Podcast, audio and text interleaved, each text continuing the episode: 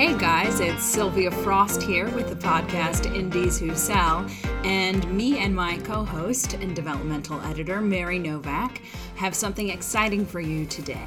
We're going to be looking at a book called Nephilim Falling by Felicia Beasley. And we're not going to be doing our usual thing where we just interview um, people. Now we're going to be focusing on how we can help make these people's books better.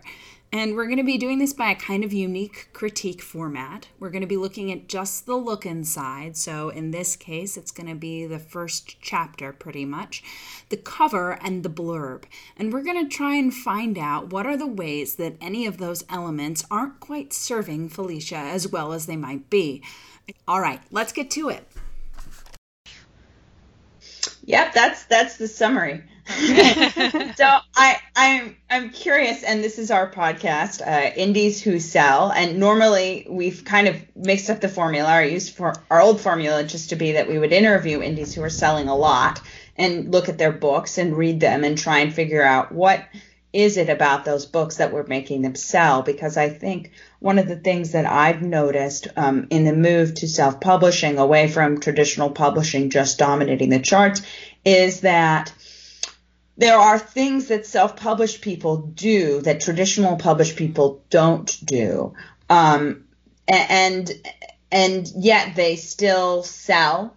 Uh, so there must be some aspect of what self-published people are doing that are grabbing people, um, and you know, and we want to find out what that is because it's a different game. And so we're just trying to figure out what are the new rules in terms of storytelling because lots of people have spent lots of time thinking about, um, you know, cover design and blurb and price point and where to market. And there are lots and lots of answers for those questions, but there aren't answers, indie specific answers for what are the kind of stories that readers are looking to pick up. Mm-hmm. Um, from indie authors right. uh, you know, beyond just genre and tropes. Um, although a little bit of that we touch on for sure. Uh, and so now we are trying to take some of that knowledge that we've mined from looking at the best-selling authors and helping people who are um, trying to figure out how, like you, who want to figure out how to make their books sell. Yeah. That mm-hmm um, if that makes any sense at all. oh no, it, it, totally does. Yeah, it makes sense. Um, Sylvia, I think that our um, actually, I'm curious, and I think our listeners will be curious about what's like one thing that you've noticed that you feel like indie um, sellers are are doing that's different from the traditional market. I think, I mean, I think the one thing that I would say is that it's a double-edged sword. What indies do, what indies do is they find something that is selling well. And then there are a lot of people who will give readers what they want in terms of that thing. Whereas in traditional published publishing books, people are always looking for what is the hot new thing. And sometimes that involves, you know, moving away from sort of these tropes. But what indie authors do really well is um, create stories that appeal to emotional fantasies, right? They, I mean, traditional publishing people do this as well, but indie authors really, I think, are often about giving readers what they want. Um, you know, in a sort in in, mm-hmm. in very clear ways, whether that's romance with you know intense alpha males or um, urban fantasy, you know, with a snarky female protagonist with you know superhero like powers, or even you know thrillers, which sometimes can have you know maybe political themes that uh, traditional publishers wouldn't be comfortable with. Mm-hmm. Um, so I think that there's there are ways in which indie indie authors do that. Uh, I don't know. What do you think is the answer to that question, Mary? Uh, well, I don't. I'm not sure what the answer is, but I do think that you've hit something about how um, indie fiction can have what I would call sort of an unabashed quality. Yes, that's, that's like, um, which is something that you know, in the traditional world, I think things like Twilight and Fifty Shades of Grey are two examples where it was just like surprise, I'm giving people exactly what they want, and you didn't know that that was exactly what they wanted till I did it.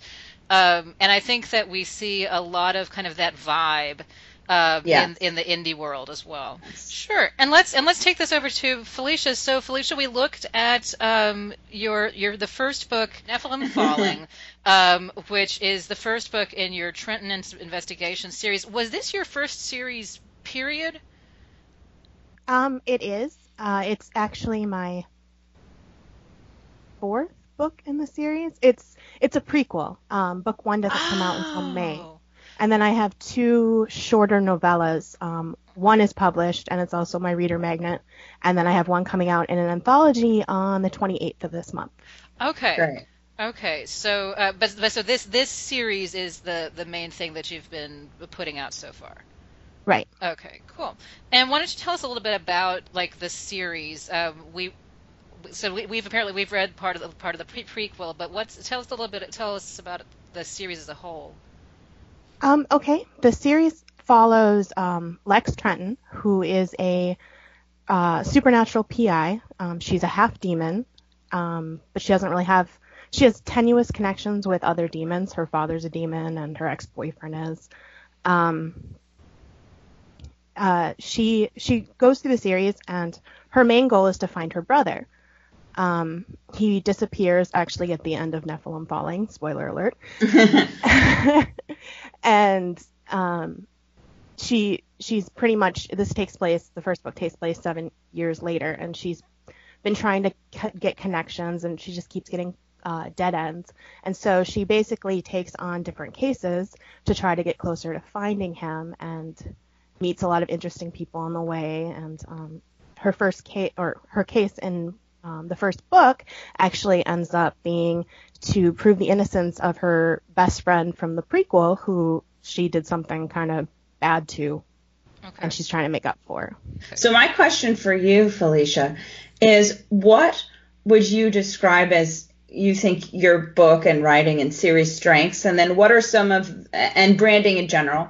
Um, and what would some of the ways that you wonder if maybe you need to improve? Because uh, you, you sought us out, so you, you can obviously feel like there might be some ways that you want to change. And I'm just curious to see what those might be, along with why you think you've had some success already. Okay. Um, well, one thing with the success I have had is uh, um, readers are connecting with my main character and some of the other characters from the books. Um, and that was my main goal was to have a character that people want to follow regardless of what she's actually doing. um, so I think her voice, I'm very strong with her voice. Uh, which is a double-edged sword because it makes writing other things more difficult because her voice starts to sneak in. Mm-hmm. Um, uh, weaknesses sometimes I worry that things are a little choppy, like the flow isn't um, as seamless as I would like it, both um, as a plot as a whole and then from scene to scene. I really am weak when it comes to transitions. I feel mm-hmm. like the beginning paragraph or two of every scene is kind of like, this is how we got to this scene, and it feels really info dumpy. Mm-hmm. Uh, uh, um, so let's see. Do we want to get started here with our with our thoughts, Mary? Sure. Sure. So, um, you know, the cover is the first thing that anyone sees. So, Sylvia, what would you like to say about the cover? Yeah, so I think this cover is remarkably strong. It's very good. It fits the genre um, perfectly. The graveyard background and the smoky aesthetic uh, is something that is, you know, grabbable and popular and will get you readers. Um, however, it does miss the mark in one key way, which is that right now this cover doesn't particularly stand out as your brand. While it's important that in both book and cover we meet our genre expectations, you know, we it's equally important to have some branding mark that carries over your series that marks these books as yours. Um, I think. So I think there are a couple different easy ways you can add more brand to your book, which is incorporating a, you know a more unique font or taking the font you have and adding sort of flourishes that would make, mark these books as yours. Um, having some kind of special border. Um, or even using a logo, or you know, even keeping the colors more consistent and poss- you know throughout the series, or there just needs to be something that um, allows me to look at these books and say, oh, this is a Felicia Beasley book. Yeah. Because right now, there's not quite anything that hits that as strongly as it should. I mean, the books are consistent from series to series. But the problem is, is I think, you know, as we get more and more urban fantasy book covers, um, it's getting harder and harder to stand out. But if you can find a way to do that, I think you'll be able to keep the readers that you've already carved out. And that'll make it easier between times of releases, the people who didn't necessarily go onto your email list or the people who follow, you know, the people that you haven't quite captured, but you want to buy the second book. If they see that book, they'll remember it um, immediately as yours. Um, and so, I mean, if I were you, I would just think about either a logo or a small flourish or something and possibly go back to my designer and say, hey, what would you charge me to just add some little, just one little thing onto these covers that just clearly marks them as mine. Um, I don't know if that makes any sense or, or what you think about that. Um, but I think these covers are very strong. Okay, um, I can talk to my cover artist. Um, mm-hmm. Uh, I'm not sure. I'm I'm not design. I'm design challenged, so I can ask her opinion on if she can think of anything. Maybe changing the font of the name or something like that. Um, yeah. And I yeah. think yeah, and the, and I think the focus being this in some ways is kind of I'm thinking of it as like advanced cover critique. The basics are yes. all there in a really good yes. way. Like this is, you know, this is satisfying the genre and everything, and then it looks nice, it looks um, professional, all that's great. Right in the whole, you know, in the entire range of all the different things that might possibly, like, you know, like she's saying, a border uh, or. A, you know the, the the font that's you know some element that kind of can carry over but just keep the good as it is because it is good yeah. And I mean, if you don't make this change, it's not the end of the world. Of all the changes that we're and all the ideas that we're going to throw your way today, I would say this is probably the least important. um, but it but there is something. So we just wanted to yeah. put that bug in your ear especially if maybe you know like all of these changes are going to be what you want to take and what you want to use and what resonates with you. So we're just offering offering stuff. And if you hear something that you think oh i always thought that or this makes sense then yeah. that's the change for you. Yeah. Um okay. So do we want to move on to the the blurb then? So as you first open the book what you see is they say demons and angels don't mix. I say people should mind their own damn business. My brother Damien has been my rock ever since Mom left. Didn't matter to him that I was a lowly half demon while angel blood flowed through his veins. I was his and he was mine. Um, then if you open the blurb to the read more, but nothing lasts forever. He wants me to go to college. I'd rather fight a hundred sentinels than lead a boring, safe life hiding who I am. So when a Nephilim goes missing, I go behind Damien's back to find the teen. Maybe if I can solve the case, he'll upgrade me to his partner in crime solving.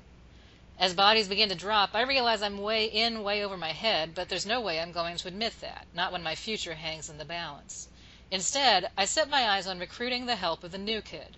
Lucas is arrogant, sexy, and persistently trying to get my number. He's also a Nephilim, off limits no matter how good he looks flinging fireballs. Then again, I was never good at resisting temptation. Yeah, so much like the cover, I think that this blurb has a lot of strengths to it. Mm-hmm. Um, and I think that there's a lot to like about it. First and foremost, it's got a really strong voice and paints a really clear picture of the protagonist's personality.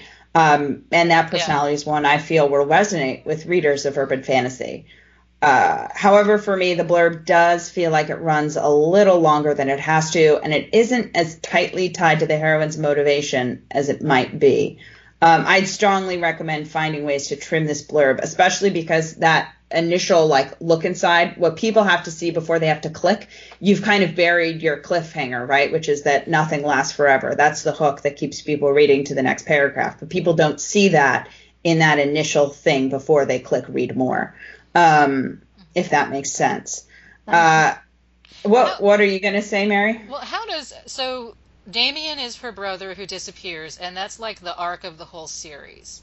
Uh, like the rest of the books are her still trying to find, like he's gone now, and or he's going now, and this is the, the rest of the series is going to be her trying to find him. How does Lucas fit into the big series? Um, should I say spoilers? Yeah, go. I mean. Okay, so spoiler we'll, we'll, alert we'll for warn potential. them. Spoiler well- alert. Okay. If you, if you want to read the books, which you should, please fast okay, forward let, this well, part. let me let me ask this: Is Lucas the main love interest of the series, or is he someone that is mainly in this book? He is her first love, and he dies at the end of the book. Okay. Um, so the the thing with the um, my my comment to the blurb is that the basically as as Sylvia's already basically said the writing in the blurb is really tight. You know, they say demons and angels don't mix. I say people should mind their own damn business. That's Perfect. fantastically like tight as far as you know let me tell you something about what's in the book and what the tone of the book is so that is really really hitting um, and what is not hitting as much for me is like a sense of what's going on in the book. Um, because we start with the brother who and I and I kind of you know and he's important to the series so there there's a you know there's an argument for that. Then we kind of and so it's like okay so this is somehow a book about her brother. Then as we open up it's like this is a book about Lucas and it's not real clear what his deal is um, except that he kind of sounds like a love interest. And so I, I feel like in the length of this I feel like as a potential reader I'm being kind of like hinted, oh, we might go down this path. And then again, Right. we might go down this path. And I would really, I, I feel like the hi- one of the highest uses of these blurbs is to both intrigue, but also, and here's the path. Like, here's what we're Mhm. going to, you know, here's a sense of what we're going to do. And between the Damien and Lucas split, it's a little hard for me to, to grasp that. Yeah, I think for me, the my issue with Lucas was you say that Nephilim are, are off limits, but I don't know the consequences of what will happen if she involves herself with him. So I can't really feel what that stakes are or what off limits means. Whereas I know the stakes of her brother very clearly, which is that he wants to protect her and she wants to be a part of this magical world. And that's a very clear conflict I can understand. Right. And then, so because of that, she goes and tries to solve this case. It involves herself in danger Right. um, that is all very tight and good. But then this bit about Lucas, um, it, it feels as if it's not integrated within her main desire, which is to, um, you know, be her own person. And I think if there was a way that you could find to integrate Lucas into the arc you've already established, your blurb would be a lot tighter as a result. And, and Because there's I think he is probably integrated. It's just not coming across in the blurb. Lucas was kind of an add-on in the blurb. I mean, he's an important character, and he helps her with the case. But the case is kind of the whole point, and her her character arc in the book is extremely important. And it's where she goes from kind of a naive, um, kind of girl to who's snarky and all that stuff to someone who's lost so much that she's barely holding on. Um, and Lucas is a part of that, but he's not really the focus. Right. And what's happening is that I would say that the blurb as it stands leaves me sincerely confused about whether I'm about to read Twilight and Lucas is the Edward and this is all about this teen getting together with her Edward or whether I'm about to read the Dresden Files. And whatever happens with characters is going to happen but kind of a mystery is the heart of what's going on. And i'd like that's the like that's the setting on the path concept. Is like it sounds like you do have a pretty clear you know you've got a clear image of here's the path of the book and to try not to confuse like i don't think that i don't think that multiple things that sort of cross genres entice readers as much as they confuse them I will say though, Mary, I think hot guy love interest is a key You'll component of this genre.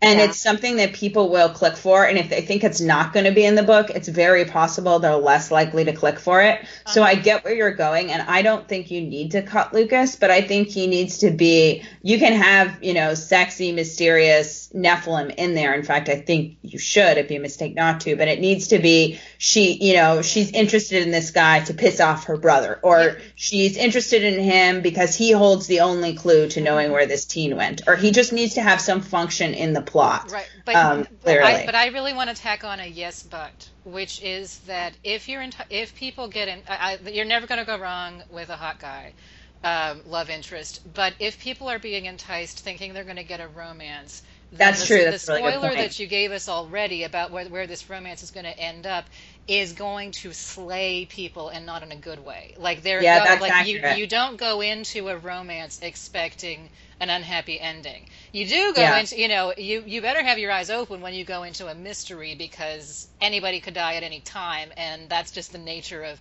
mystery. So it's again like trying to you know, by all means use the idea that there's going to be a hot guy, but some kind of hint of tragedy there um, may be helpful because you don't, you really do not want to confound romance expectations um, when you're bringing them up. People, people who go in for that are going to feel supremely betrayed um, Right. and very upset.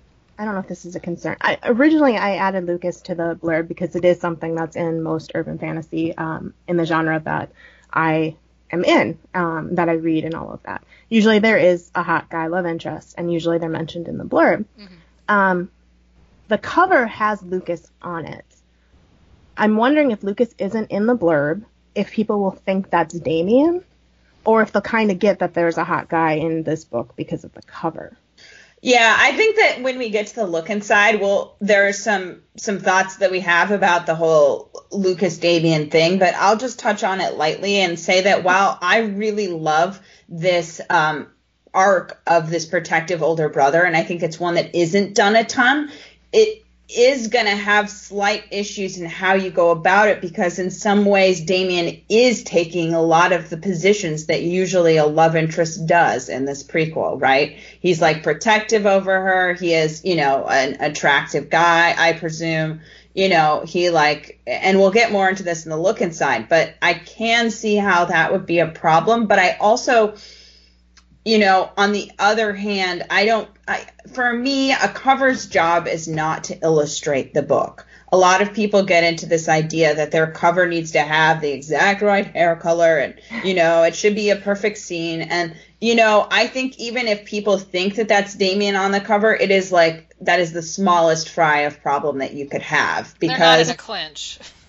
right. They don't what people want with a cover is it's a promise of the kind of story they're not going to they're going to get. It doesn't have i mean in an ideal world yes all the details would be right and that is a certain professionality level of polish that you can reach. But it, i would i always always always fall on the side of having a cover that entices and hints at genre and you know feeling over a cover that you know has all the detailed ducks in a row well, let's move on to the look inside now because we've got more than enough to say about that, and we're already 40 minutes into the conversation. We uh, looked at your first chapter, and then we made comments on it in line um, as well that that are kind of you know like an editor would make. Although none of this is really about grammar or, or line. It's all what Mary would and you know I would do if we were developmentally editing the piece. So concerns about story and what might what might be keeping readers from read on and reading on and that sort of thing. So I've shared that with you. If Okay. all right, so let's get going on the look inside. Okay, so I'd like to uh, start with that and talk about chapter one as a whole. In chapter one, um, uh, Lex is with her brother, who is supposed to go follow or capture this toad demon, and uh, a swindling toad demon, no frog frog demon, no less. And uh, she decides she ignores hi the him trying to keep her safe and goes tearing after the um, frog demon, as you do. And a lot of this is sort of the you know her chase and then the fight. In other words, the first chapter is sort of action, action, action, action, and um, which is certainly a, a, a it's a good thing, but it's important that it not be the only thing, especially in a first chapter where you're trying to hook people into kind of the intrigue of the world and the intrigue of um, what's important to your main characters. It's it's not clear why they're hunting the demon. It's not clear what'll happen if they don't catch him. Um, it's like there's there are a lot of things about Lex and Damien's situation that some of which could be made more clear. And because we don't know any of them, it really is just girl in car goes after a toad demon, frog demon, and um, has a fight. And it's like, well, why is there's there's kind of a layer that I think um, Well, you you do add that layer in subsequent chapters. So my feeling is that maybe the the goal here was to have it be really kind of vibrant action because I because I know that you do get to like the the motivations of people, but in stitching together, sorry, in stitching together a first um, chapter like this and trying to hook people, um, why things are happening is still important, and it's you, you want to you don't want to bog down the action, but it still needs to be there. It still needs to be what are the stakes? Yeah, and I'm gonna um, uh, echo that with just a couple of points. I, you know, looking at the reviews that you got, um, the, the strengths, you know, talk about the voice and the snark and the humor and the characters, and those are some of the strengths. But some weaknesses that I noted was people saying things. It took me a little while to get into. It was a good read. I was a little unsure at the beginning of the book whether I would like it. So I feel like these are things that readers are responding to the first chapter, not quite hooking them as well as it might. And I want to agree with Mary that I think that that is because this is action without context. We have a little bit of it, which is that she is tired of being stuck in the car and doing her homework, but we don't really get to experience that, what that feels like. Um, I think you spend a lot of time talking about snow in the first chapter. um, and, you know, we don't really if, if all that if even a couple of those times where you spent talking about snow you were showing me what a demon run casino looks like and how that's different from a regularly run casino. If you were telling me more if you were describing to me more the demon from the first moment we see him um, because i first i wasn't sure is this demon uh, an does he have frog parts or is he just a human? Um, and you know if you were showing me what it feels like that first moment when she's um you know in the car and sees the demon i think it's a perfect illustration of how you spend there are times when you spend too much time on things that maybe aren't as gripping and then gloss over the things that are gripping, like the sentence, just as Damien shouldn't have been surprised when I flew out the car at the first sight of the demon ribbiting out of the back door of the bustling demon run casino. That's a really thick sentence and a really cool moment that you've compressed. And I would love to see her having her homework in her lap and looking up and pressing her hand against a frosted over window and seeing the dark shape of the demon scurry out of the back door. And then I want to be with her as she sees him jump the first time and I want to feel her gut, you know, clench at that. And I want to be in that world. I'm not as interested in the February wind biting against her cheeks or how much salt they're putting on the parking lot um, if that makes sense. Um, and, and, and I think, yeah, so I think that if we have the, and I want to know why she cares. I want why she cares to be threading through every single sentence I want every sentence that, like, every time she looks at that frog demon, she thinks about how her brother doesn't think she can handle it and strategizes around that motivation because you have it there and it's strong and it's something readers are responding to, but I, it's just not as consistent as it might be, if that makes any sense. Mm-hmm. What do you think, Felicia? I didn't realize I said snow so much, but um, yeah, I, I think that'd be interesting to. Uh, to kind of slow down the beginning um, to and then definitely to add more motivation. Mm-hmm. And we're also we're another thing. There's a category I'd like to talk about, kind of moving on from the action question, which is signifiers of quality. And one thing that I think is a to me strikes me as a huge signifier of positive quality is some of the very specific and original choices that you've made. It's not just a demon.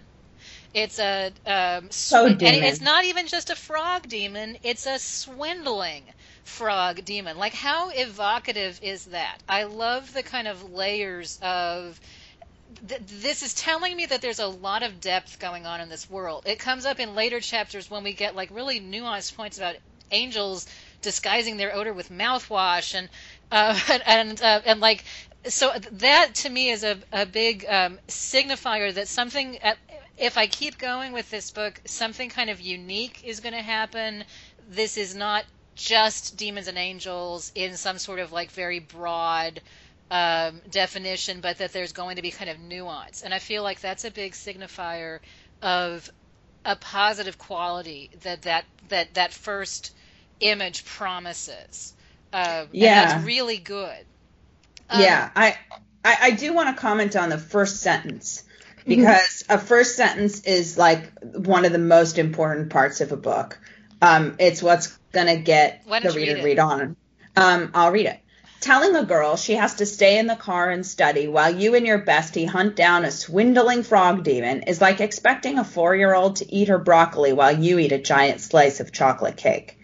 So there's there's some really strong points to this sentence. For the first, I mean, this is the kind of humor that your reviewers talk about liking, and that's snark, right? You deliver snarky demon, you know, female protagonist in all in the first sentence, right? Which is what people want.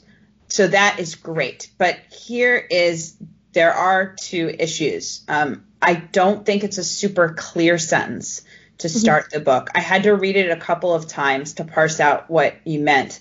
And that's for two reasons. The first is the you throws me off.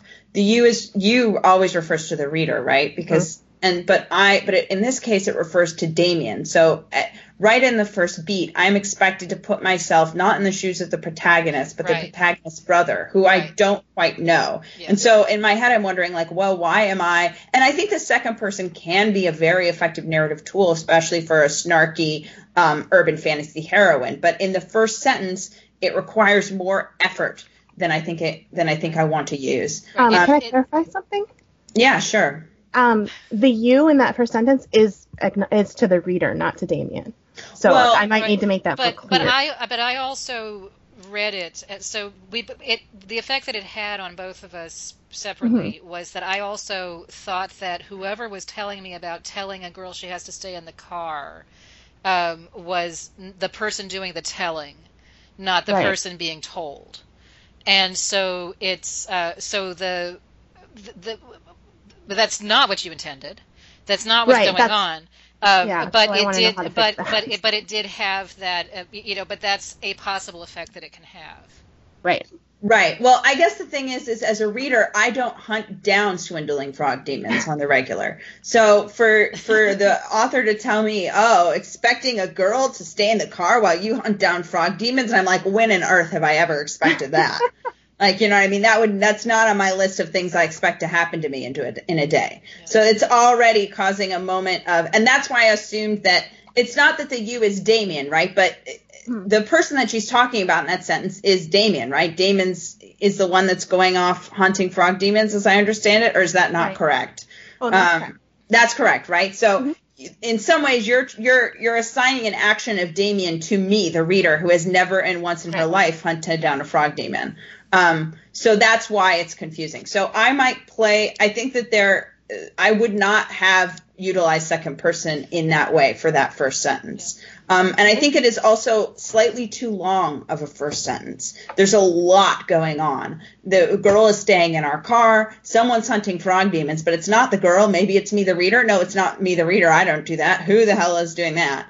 And then it's um sorry if that was that was a little direct, but um and then um, no, it's fine. and then uh, and then I, then you've got the nice bit of humor, which is expecting a four year old to eat her broccoli. But it's not just a toddler eating vegetables. I like the specificity, but one of the specificity is a double edged sword in that it takes it takes energy for an author for a reader to be in a specific place, right? And so every like specific thing that you add to a sentence to make it longer takes work. And so all of those things together make a sentence that I think isn't serving you as well as others might. Um, if that makes any sense at all. Right. And then kind of, and this takes an abrupt turn in a way, but continuing the idea of things that signify quality. That's that. Generally speaking, like the specificity of your characters, the specificity of what's going on in the book. It's not just a demon bar; it's a demon casino. Yeah, that's cool. those Thank are- God it wasn't a bar. Yeah. Thank you. you know those, so so so those things like you own all of that creation and that's to me kind of a blazing signifier as i'm checking an author out that there's going to be enough to keep me interested through the book so that's a signifier quality um, on the a flip side of that one thing that again also that stood out to both of us was there are places where um, Lex will make Lex or other characters will make kind of pop culture references. Um, at one point, she directly compares the Toad Demon to Toad in the first X Files movie. And another one that stood out to me was later on a character Peter is introduced, and she compares him to sort of like like a it's she mentioned Superman and Dumbledore, and um, let me uh, I, would like to like exactly what she says was kind of important for this. For me those i wanted to caution that p- pop culture references like that are also a double-edged sword and that there are times when they can be that to me they're a signifier kind of anti-quality. Um, in the toad case you have created this wonderful Toad demon. Toad in the X Men isn't a demon, and um, so you've created this wonderful Toad demon and all the details. And I get that in many ways he's going to be kind of similar to Toad from the X Men. I get that, but there's you don't really need to bring it up. Um, for one, for one thing, and this kind of took me aback because that movie was made probably the year this character was born. Um, and I find myself frequently reminding clients of these horrible truths, um, well, because uh, because that like this maybe she's seen it and maybe she hasn't. I don't really care, but to realize right. that a lot of seventeen year olds haven't, uh, because it is like to them this is the olden days. Um, right. And uh, but I will raise yeah. my hand and say I haven't seen it, and yeah. I'm not 17. Yeah. yeah I'm but, 25. yeah. Uh, I don't know if this came across in the book. Um, it is 1999. It takes place um, in the past of our past because the first book takes place in our present, and I don't think I got I that see. across. The the I move, see. okay, and and I hate. Oh God, I'm, I really maybe, maybe we should cut this out. But the movie came out in 2000. Oh, so, um, oh, I shouldn't. but that's it. Like, frankly, none of that matters as oh, much no, no, as. it's 2009, not 1999. Oh, okay. It's not 2007. Uh, but but none of that matters yeah. as much as I don't really get more out of your wonderful Toad Demon creation by knowing that he's like a similar character in a movie. Like that doesn't really. You've already added so much to him that I I don't I kind of I don't need the comparison. The comparison isn't adding something that interests me or makes me laugh. And I think that that is part like I feel like pop culture references when you when you go to some of the authors that are, you know, really making their trade out of using these in this kind of very devastating way, there's usually something very appropriate and sort of surprising about the reference so here we have appropriate because they're very similar, but there's nothing surprising about it. Um, later on, when she compares Peter to Superman and Dumbledore, um, I saw, I at least saw that as kind of similar. Um, even though he was human, I thought of him as a reincarnation of Superman, or maybe Dumbledore. He worked magic, saving Damien's life countless times. We owed him a debt he could, we could never pay back. But and I and I thought, but but those are really Superman and Dumbledore seem to me to be really generic pop culture references who don't even have that much in co- like I have to kind of work to think about what they have in common or what she's trying to narrow down on by saying that he's Superman or maybe Dumbledore. And then, yeah, I yeah, and, and so so the thing is that the this isn't sinking the whole book to have mm-hmm. this, but it's also not hitting me in like a witty, clever way, which is how I like my like the pop cult, the Buffy kind of stuff that Joss Whedon is so good at. Like there's there's usually a little bit more to it than just reaching for the name, and it's uh, and I just would caution that to me that kind of suggests it's it's to me it's a suggestion that well, maybe she can't think of her own examples, which is not the case at all because you totally do. Like you've you've got your own toad demon swindler uh, who I'm dying to. Well, I guess he's dead now or something. But uh, you know, I'm like, I would love to know more about this guy. They're like, always I, alive in our hearts, Mary. They're always alive in our hearts.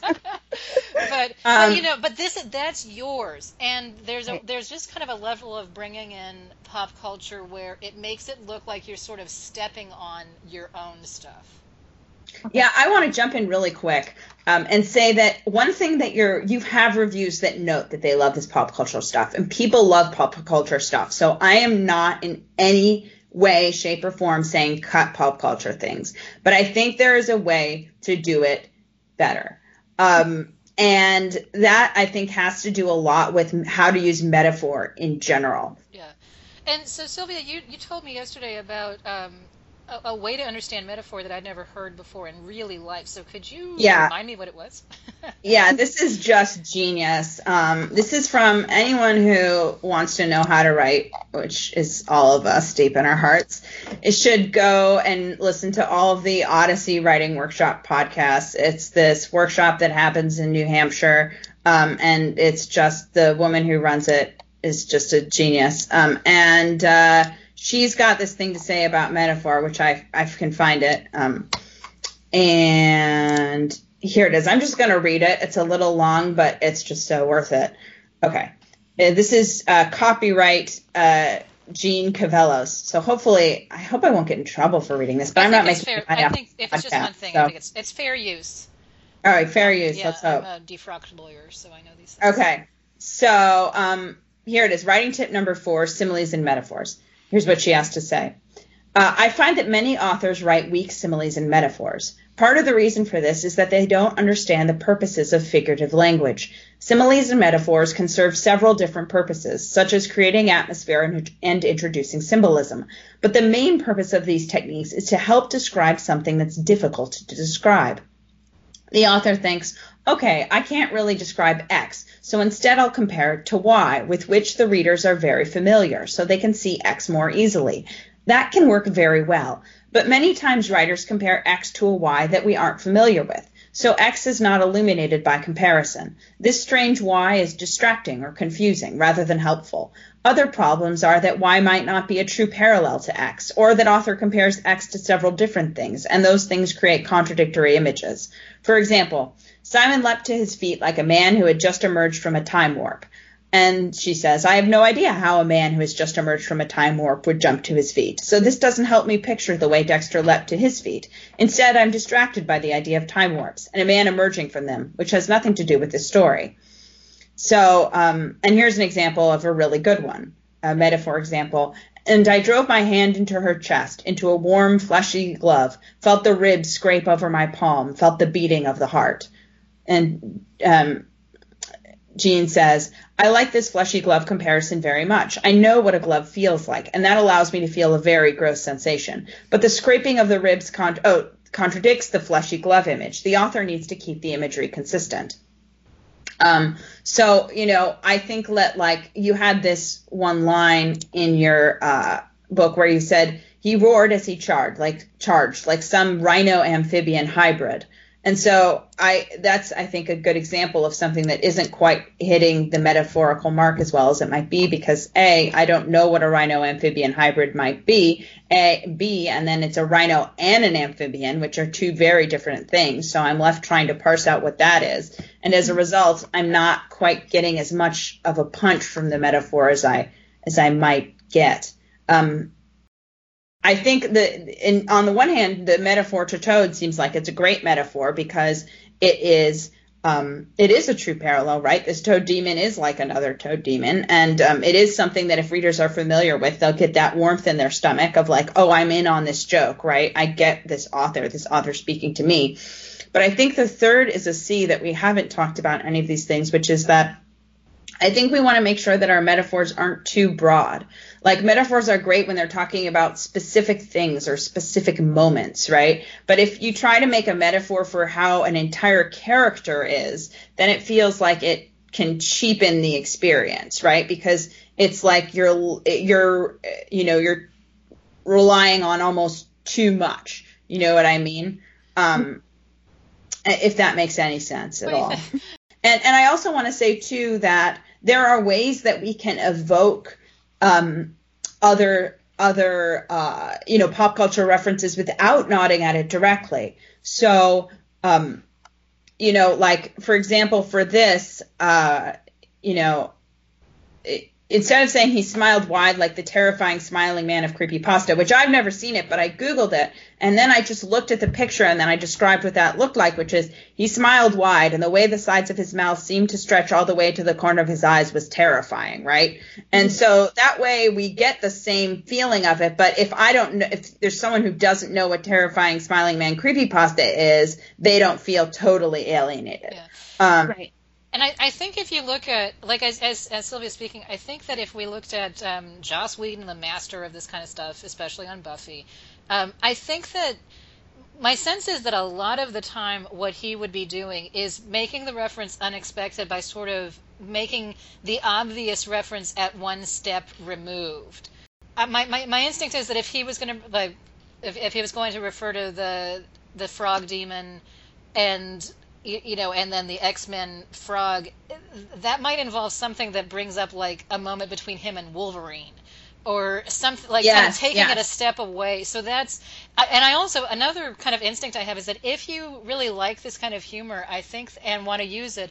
I think it'll never hurt anybody to sort of study, like really do what, you know, make yourself a little worksheet out of some of the references that you feel like were just so brilliant and so funny and kind of break them down because they can be broken down. Like they're you know like what's going on with them? And um, and that i think that might make it a little easier to kind of absorb some of like these like techniques that people who are so good at this have uh, have created.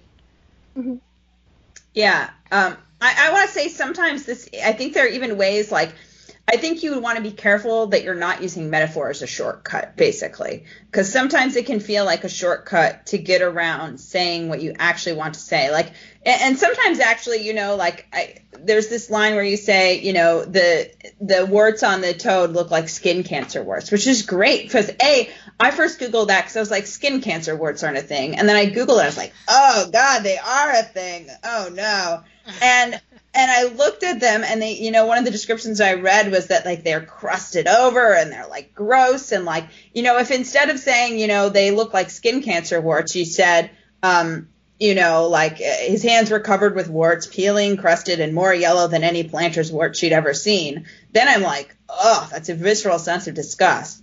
Um, and you know, I understand maybe metaphor is helping you keep the pace of this quick, um, which and, and you don't want to replace every metaphor with sort of a detailed, uh, more detailed. And you know, and I do want you to keep some of this pop culture stuff because I know it's resonating with readers. But I think that there is some balancing that can be done to help reach new people. Sounds good. Um, uh, with the pop culture references, it was it was a way for me to show her her character without just coming out and saying it. I know Yeah. later I use it more in dialogue when there's actual people talking rather than using it as metaphors. But I'm, I think I'm going to go through and look at every time I do that and see if um, and then uh, compare it to what we, I just learned from what you just told me Yeah. um, to see to, to, to check each one to see which ones are actually working and which ones need to be reworked. right Yeah, it's tough. I mean, I don't have it mastered either. Um, I mean, I, I you know, I it's uh, I was thinking I was talking with Mary about this, and we were just saying that writing is just like a ladder, and it just goes on forever. and you're like, oh yeah, I reached a new step, and then you look up, and you're like, oh Jesus, when will this end? um, but it's sure a fun climb, she says with a happy, strange smile on her face. well we have gone Um, on for an impressively long time and We have. um, so uh, I, I did have one more thing I wanted to what- say. I- okay so here you go Sorry. I promise. Um, I think there is one really key ingredient that you're missing in this first chapter that is more than anything else that I've said what's going to keep people from reading on. Um, and that is, I think that you really need to add more visual. You need to, I mean, one thing, and Mary asked that question of what is the key ingredient to what is selling in indie books. The answer that I almost said but didn't is visual writing this is what I see as, you know, a story can have all kinds of faults, but if people can picture it, then they're like a billion times more likely to get into the scene. And I think a lot of the first descriptions that you have in that opener are the biting winds of February cut my cheek, the stench of swamp, sneakers slipped on ice patches. Um, you know, I don't really see the scene happening in front of me as it's happening. And I get that you want more, you know, sensual descriptions. You want to feel these other senses. But I think the ratio of those to sight always especially in indie fiction i think that there's room um, and traditionally like as as your chops level up you know there's room to maybe not be as visual but in indie world i think vis- vision is king um, and I really need to see this Demon Run Casino. There's points in the fight scene where you say, you know, Toad came at me from different angles, but that feels a little bit like he's divorced from the scenery around him. Like, is he using the, is they're using a tree? You know, you said it's 10 by 10 clearing. I mean, you have moments of this of of really nice visual stuff, but they tend to be micro. Um, mm-hmm. It tend to be like her looking at a footprint, or you know, and even the sense sense stuff is micro. It's cutting against her cheek. Um, and, and, there are moments, especially in the fight scene, of the tongue wrapping around the neck is a really good example of a visual package. Um, you know, a visual thing that you work that works really well.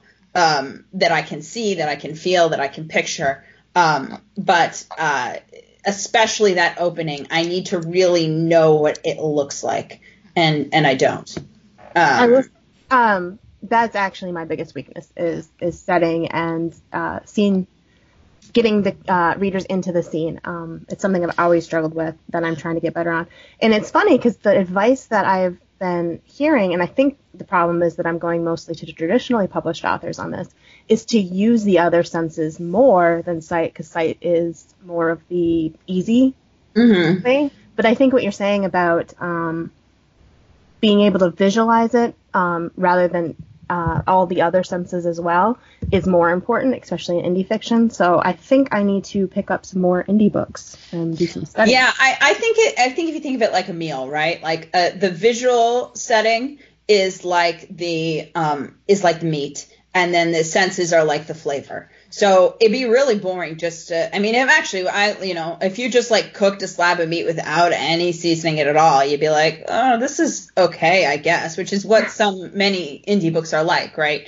Mm-hmm. Um, but then if you were to, um, you know, but then if you, but if you were to just add flavors without as much meat, you might feel like I'm still a little hungry and confused. I don't know who feels confused after a hamburger, but sometimes I do. Right. Um, so, and, I, and I think, yeah. I think too traditionally published authors it's that thing again about the latter skill set. Like as as you get more and more skilled with your storytelling um you know I think that you're able to paint more with fewer words visually. Yeah. Um yeah. And I have a sort of a different but adjacent view of this. Um, I've said a number of times on these podcasts that I'm not a visual person uh, but I've worked with enough people who are to have a, a little bit of a sense of what, what it's like. Um, and first of all, that I, I do think Sylvia is right that so far, most of, just to clarify, most of the indie book, the indie books that we've read for the podcast and therefore read very closely, they ha- they have indeed tended to be very visual. Uh, like mm-hmm. we, we come back to how good the descriptions are and stuff.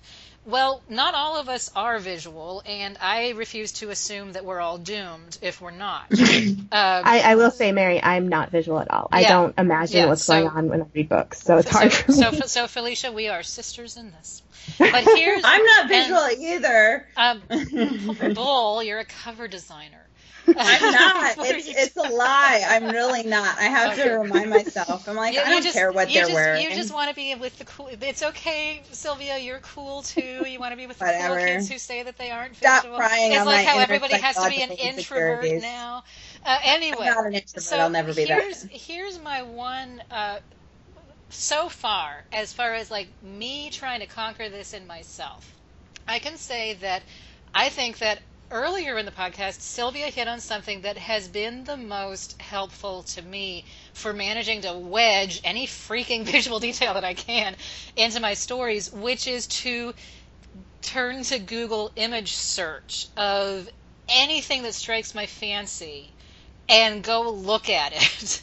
Um, I did this once with caterpillars. I had a story where I wanted these like hell beast caterpillars So I kept going and finding like just random images, these perfectly innocent caterpillars, you know, that magnified, you know, and then I'd be like describing the pincers. For me, that was a way to kind of level up. Sylvia was giving an example of doing that with the skin cancer wards. That instead of, ju- I, I, no, seriously, that that's exactly. I know that's what I did. Yeah, that's exactly what the thing to do if you don't have a mental file that's like, what does skin cancer wards look like? Blah! And instead of just settling for the kind of coverall image, which is already a good start. Uh, like Skin Cancer Wars, it does already cover a lot of turf. But with a case like that, go do a search and look at what you're seeing and then describe that. You don't have to have mm-hmm. it all. The visual people have it all in their head already and it like pops up like a movie. They kind of can't like that so they jealous. can't picture they can't picture how you could see it any other way because it's like just you know charting this movie in your head and writing down what you see and that's how they get their description. And we're not like that. But one way that you can start to approximate it is to choose the images that you like go look at them and embellish your own description with what you see or like the coolest parts of what you see or the grossest parts. So that's at least one exercise that we non-visual people can try that might benefit us. that's genius, actually. I, yeah. Yeah. Well, cool. Yeah. cool beans. Cool. Well, let us um, end on that happy yeah. note. yeah, I think that's all. I mean, do you have any questions or was there anything that you thought we would hit on that we missed? That seems unlikely considering how long we blabbered, but may as well throw that out there.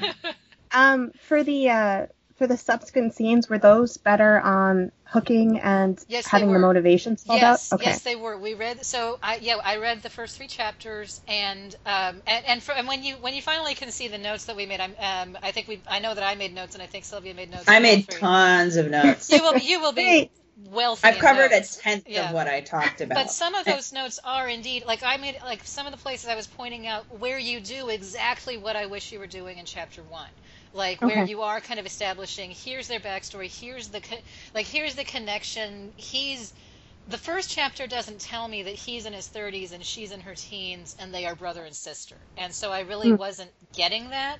And so but then you do tell it. Like you have some great paragraphs that really do the kind of work um, later on that i would love to see some of in the first chapter too Okay. Yeah. yeah. I mean, I guess our so to to finish to overview, the three notes are for the look inside. One, um, you know, uh, thinking carefully about metaphor.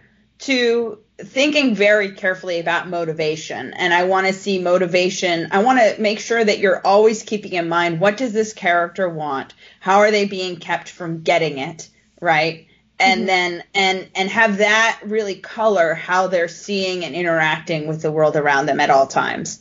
Um, and, and, having the reader be aware of that especially in the first chapter.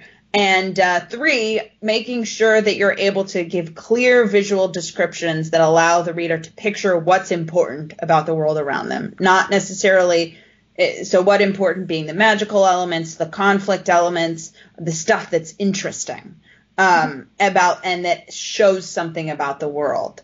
Um, ideally, I mean, we want to see the mundane elements too, but the magical elements are really quite. That's where it's at. Um, so yeah, that's that's that's it. I'm done. I promise to God. so. Well, thank you. I've I've got a lot of notes, and I will look over those those line edit. Well, your notes in the the three chapters, and I'm looking forward to that. Thank Sweet. you guys so much. Oh, you're so All right, welcome. thank, thank you. you thank you for us. enduring. Yeah.